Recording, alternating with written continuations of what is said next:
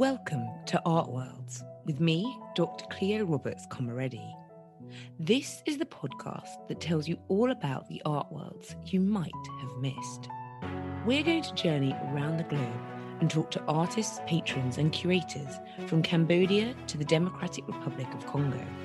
With this, we'll build a truly international perspective of the many thriving art worlds. The United Arab Emirates, a federation of seven emirates that runs along the eastern coast of the Arabian Peninsula, bordered by Saudi Arabia and Oman, was historically a region dominated by Arab clans and families. Over the years, imperial powers, including Portugal and Britain, have come and gone, leading to the area's independence and then formal unification in 1971, when Abu Dhabi became the capital.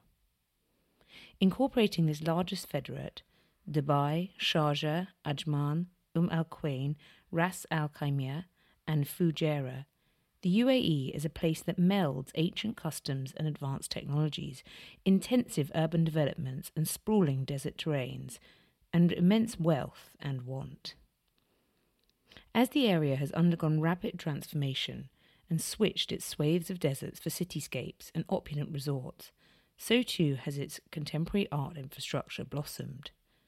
Over the last few decades, museums, studio spaces, commercial galleries, auction houses, foundations, and art fairs have become permanent fixtures with international renown.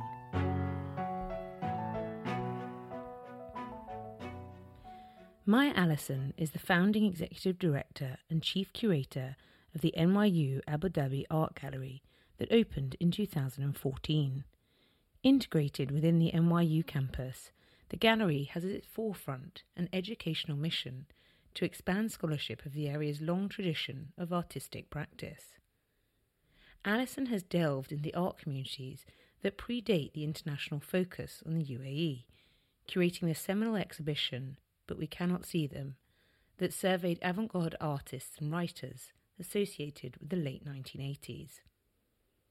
This year, Maya was nominated by the artist Mohamed Ahmed Ibrahim to be the curator of the UAE Pavilion at the 59th Venice Biennale. She joins me from her office in Abu Dhabi to discuss this commission and the advantages of working in an academic environment. So, you're the founding director and curator of the art gallery at NYU in Abu Dhabi, and your career to date has been very much based in a university context. You formerly worked at RISD Museum at the Rhode Island School of Design and also Brown University's Bell Gallery. What do you enjoy about this academic space? And also, how might it differ across continents? So it's interesting that um, you know, when I look back and realize that I have come to specialize in the academic gallery and museum as an area, and I think it's because um, the role that we play is a hybrid. So, a university gallery is an interesting animal because it's both um, working at the level of um, a typical museum in terms of um, protecting heritage, uh, conservation, interpretation, working with audiences, education, and so on. Um, but it's also really conceived of as a teaching part of the teaching institution. And the, the model that I use is what the teaching hospital is to a medical school, right? So to practice the art of exhibition making um, and interpretation and thinking about the questions, the cutting edge questions of what an exhibition can and should be. Um, is what we do in a university gallery space um, and that that practice by its very nature serves the public and so we're both lear- learning and serving simultaneously in this space and that must be in an area that potentially hasn't had a huge trajectory and background of organizations like NYU, I imagine that's a really fruitful task. Yeah, it's a really exciting one because I had the luxury of asking this question what does the UAE need? You know, what do we need? What, how can we help? How can we become a meaningful part of this already very interesting conversation that's happening as as the as the country is envisioning what kind of country it's it is and going to be um, investing in cultural development um, and in the ecosystem. And and over time i realized that the exhibitions um, are interacting with audiences that are very curious about what art um, can do. And there's a sort of an openness to thinking about art um, in really complex ways that I actually didn't have when I was in the US, where in the US, um, audiences often have already decided what they do and don't like. And here there's a much more of a sense of, you know, we're creating it as we go in a way that feels um, really important. Um, and at the same time, what we're doing is making it possible. And this is a role that institutions really do need to play, which is to make it possible to see the work that's already there. So there's artwork from Mohamed Ahmed Ibrahim he's been making since the 1980s here in the UAE, even though there weren't places to show it or necessarily schools training him in it. He, the community that he was in became that educational um, critiquing, growing, experimentation uh, center of, of activity um, that is what gives rise to real innovation in art. And so our role as an institution is really just about making legible and and sort of laying down the um, the story of, of what has already been here and sort of telling that on an institutional level allows that narrative to find its way into everyday understanding of what's here, um, which even people who are from here don't necess- didn't necessarily know that this was going on. Mm. And you um, sort of implicated it in your answer. How does the University Gallery negotiate its geographic affiliation? So it's very much NYU in Abu Dhabi. Correct. So first of all, um, one of the things about NYU in New York is this motto that they have, which is that they're in and of the city. Um, and because NYU doesn't have a traditional campus, it's buildings that are mixed in with the city itself. NYU Abu Dhabi, on the contrary, has its own enclosed campus. We're open to the public, but it's very clearly the NYU campus. Um, but our goal as an institution is to be in and of Abu Dhabi and the world. And um, and that we bring the DNA from um, the sort of the NYU New York way of thinking about integrating in a very physical sense with the world around us. Um, but as an institution, it's a global institution. So um, NYU Shanghai is also a four degree, four year college, a degree granting four year college. Um, like NYU Abu Dhabi, where we have engineering, uh, social sciences, biology, chemistry, et cetera, the humanities, history, and the fine arts. Um, it's a full rounded college um, and growing into a graduate university as well. And what we have, what we do differently from our counterparts in the North America is um, really think about our student body population as representative of the world rather than of a particular region. So we really prioritize going out and finding um, students from around the world to become part of the the the journey of NYU Abu Dhabi as a place where you know you go into a classroom of say 20 students we do these very small intensive seminars. And of those 20 students they could be each one from a different country. So 20 different countries represented in a conversation about anything from food and art to culture and science. And you're going to find um, a really different conversation than if it was all people from the same neighborhood that you're from. Um, and that that kind of complexity of dialogue um, is one of the hallmarks of why of, of how we work as an institution and how we've tr- sort of tried to grow and find our voice here which is to reflect abu dhabi itself which the uae has over 200 countries represented in our population um, and so this becomes um, very much how we, we, reflect where we are by reflecting the world in mm. fact um and maybe slightly counterintuitive to that but your your actual curatorial work has looked quite in depth at UAE's art history. Yeah. Yeah. So it has, it has and it hasn't. So this is the thing. Um, it's it happens to be the thing that I'm doing that um, has been not been done very much by other people yet. It's coming to be done more and more. Um, but it, you know, when I arrived here and I realized that there was this community of artists that had this incredible history, I thought, oh, I can't wait till somebody does a show about this. You know, and I'm going along doing my exhibitions. You know, I'm not the expert. I don't speak Arabic. and you know, my expertise is in um, artistic innovation and collaboration and um, you know, kind of art scenes and art communities. And then at a certain point, I realized um, that the history was people were repeatedly getting the history wrong. They would come to me telling me stories about something I already knew, as if they had just discovered it themselves and nobody else knew. And I thought, you know, we need to we need to just put this down in writing and get it out there and um, tell the story of this particular community. That was in 2017. You know, but I'm also doing an ex- I did a solo major solo exhibition of Diana Al Hadid, who is Syrian born but American raised, and then uh, but and Slavs and Tatars, who are um, a collective uh, that looks at what they call east of the Berlin Wall and west of the Great Wall of China. They do the sort of cultural history art installations. Um, and then Zimoun, who's a Swiss artist who does these incredible sound installations. So I really do um, I'm working across many different types of um, art in terms of region, but the questions that I'm looking at are connected. And so for me, uh, Mohamed Ahmed Ibrahim and the work of the UAE is an exciting subject because there's still so much to say. Um, and so bringing that into the global dialogue of art that we do in the gallery is my mission.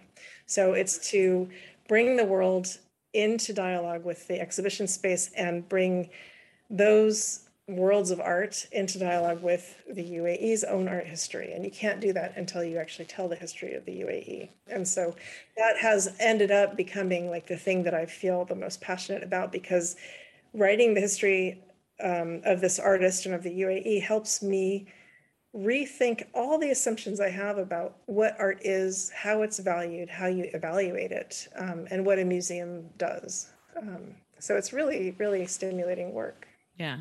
And yeah.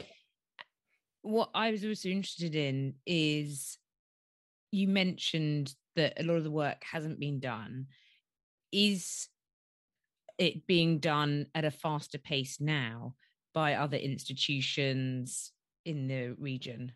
Yes, yes. So I think what's happening is that um, it, in a way, it's just, it's almost like the law of, of physics when it comes to this sort of thing, which is, you know, as, um, as a, the country came into being after the birth of Mohamed Ahmed Ibrahim, right? So he's born in 19, you know, late 1960s. The country comes into being in 72. Um, and and the period since then has been one of rapid um, uh, sort of implementation of things like roads and schools and hospitals, education, um, developing a legal system, all of the things that go into the infrastructure of what we think of as a nation or a country. Um, those are all happening. And the minute those start happening, the artists start appearing. They're always there, but they become more and more visible as the institutions that allow them to be seen come into view. So we have the Emirates Fine Arts Society, the Cultural Foundation of Abu Dhabi, um, the Sharjah Art Museum, the Sharjah Art Foundation, all of these little institutional moments that turn into sort of what builds over time into the ability to tell the story of who's here and to encourage more people to become artists um, and to make space for more artists. And so when the UAE made this very public commitment to cultural investment um, with the museums, with the um, scholarships, and so on.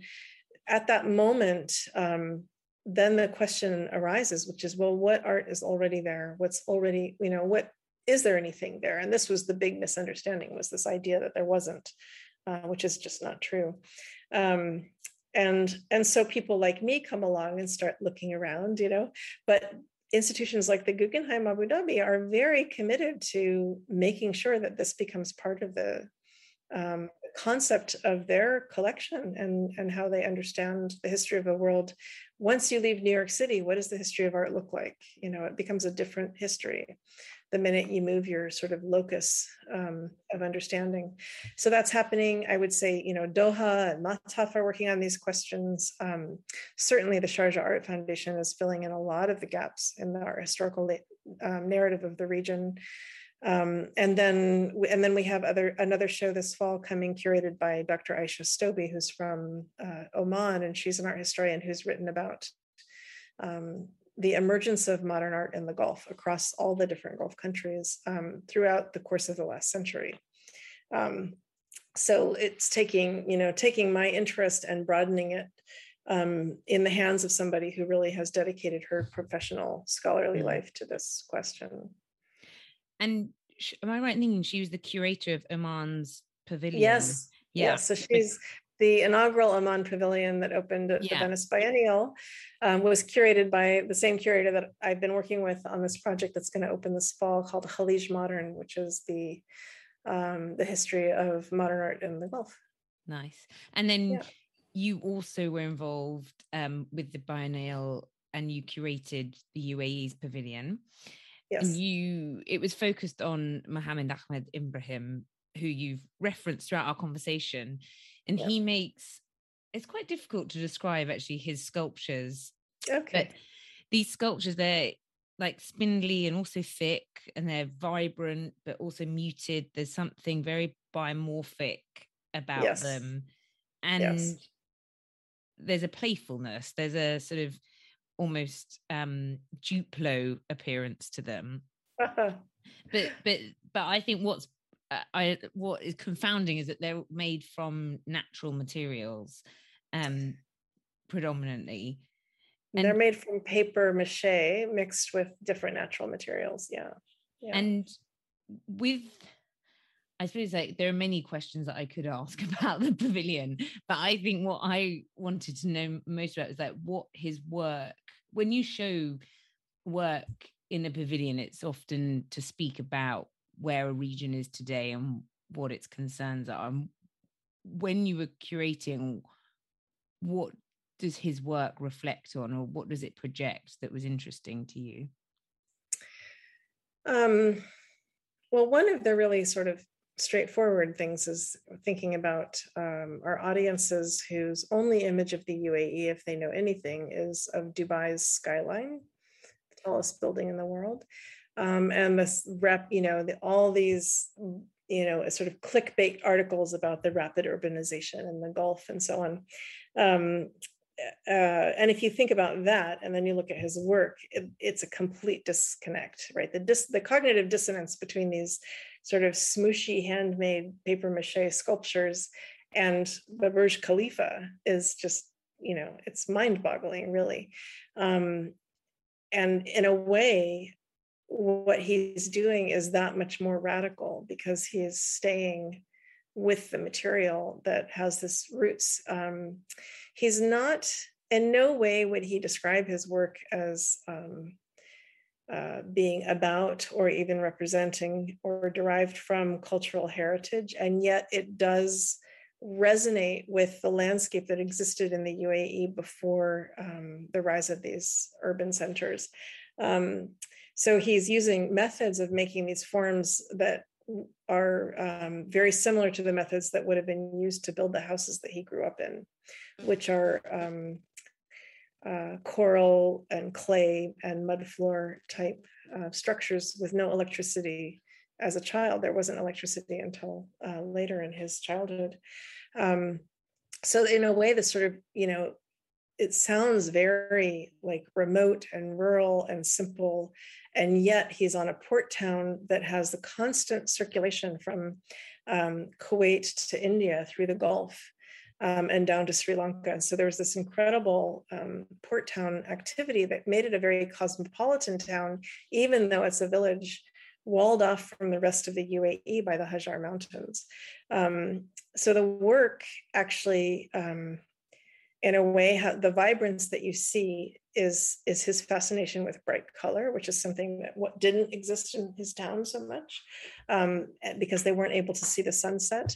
But it's also the materials and the techniques that he's using. He's speaking a physical language that is related to his childhood.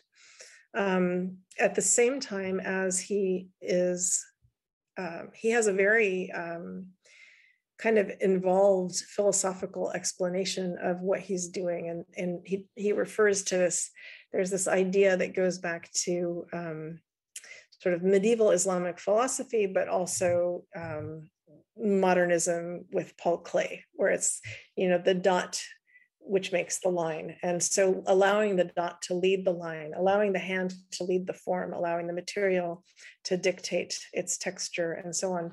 And that he is actually really trying to um, address and respond to uh, this, this centuries long philosophical kind of debate about what a form is, you know. Um, and and so so the bright colors come from um, paper that he has shredded that's just craft paper brightly colored craft paper. He shreds it and makes that into his paper mache. The beige and the browns come from things like the clippings of the grass around his house leaves from the trees. All of the trees have a relationship to people he knows. So one tree is related to his mother another tree was a clipping from a gift from um, an artist friend of his, and it now shades the whole garden. So the all of these things get shredded and coffee and tea and tobacco and included in the paper mache to create different colors and textures. Um, he lets it ferment sometimes. So he uses many different things to get these different complicated shades and textures. Um, and he's he's interested in the movement from color to black and white. Um, and in thinking about the movement of the sun across the sky and how it changes color. So all of these sort of these macro and micro level of these materials, I find really kind of exciting and really um, uh, a wonderful contrast to um, what we see happening with the urbanization, but also not a rejection of it. He's also growing upward and organically in this kind of, there's something very enthusiastic and, and delightful about um, the way that his work expresses his uh, his sort of adventurous spirit. And do you see that his work being given this platform and just generally the work that you've done with him is it inspiring younger generations can you see people sort of looking to the materials around them Yes. So one thing that's very clear, um, he's part of a group of artists um, that's often referred to as the Five, um, and there are these five artists who um, were. It really was a community that was larger than that, but they're called the Five because it was five Emiratis who showed in a couple of really important seminal shows in the '90s um, internationally. But they were part of a larger group um, who who all shared this this uh, sort of philosophy of experimentation and using material that you find in your environment, um, partly as a way of um, addressing um, the new kinds of trash and refuse that show up when you're building lots of buildings and importing lots of goods. Right, there's a lot more cardboard around, um, but also um, in in a way um, showing the value of the artistic labor in its own right. So that something might not be physically valuable as a material, but it's valuable because of the activity of their hands. And this interaction with their environment is something that you then see in several generations since. So now the youngest generation of artists that's emerging, they're still engaged in these questions of where they are in this very sort of tactile way, but it's tactile with a, um, this kind of resonance of of metaphor and um, uh, grappling with their surroundings. And and so it's a little bit removed from their cultural identity but really about their experience of the world um, and the landscape that they're in. So they to answer your question in short yes they def- he definitely has had a huge influence. Um, and he has and i witnessed this it was really quite charming actually. There's a lot of young artists who um, just you know watch everything he does and keep track of it and um, and just you know they're just fascinated and they come to his studio and it's like they've arrived and they're looking at everything and taking pictures of everything. And you know it's really um it's beautiful to see because um he you know for a long time it wasn't clear that um that there was going to be a place for him in kind of the public forum for the art that he was making. And now it's pretty clear that there is, and he has a pretty big following.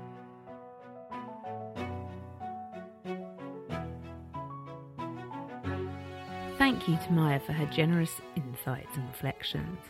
If you enjoyed what you heard, please do subscribe wherever you get your podcasts and leave a review if you can. In the show notes, you'll find a number of places where you can learn more about the particular character of the UAE's art world. Join me next time when we speak to artist Mathia Abdullah about folklore, roosters, pigs, and why she isn't a feminist artist. This has been Art Worlds with me, Dr. Cleo Roberts Komireddi. See you on the next journey.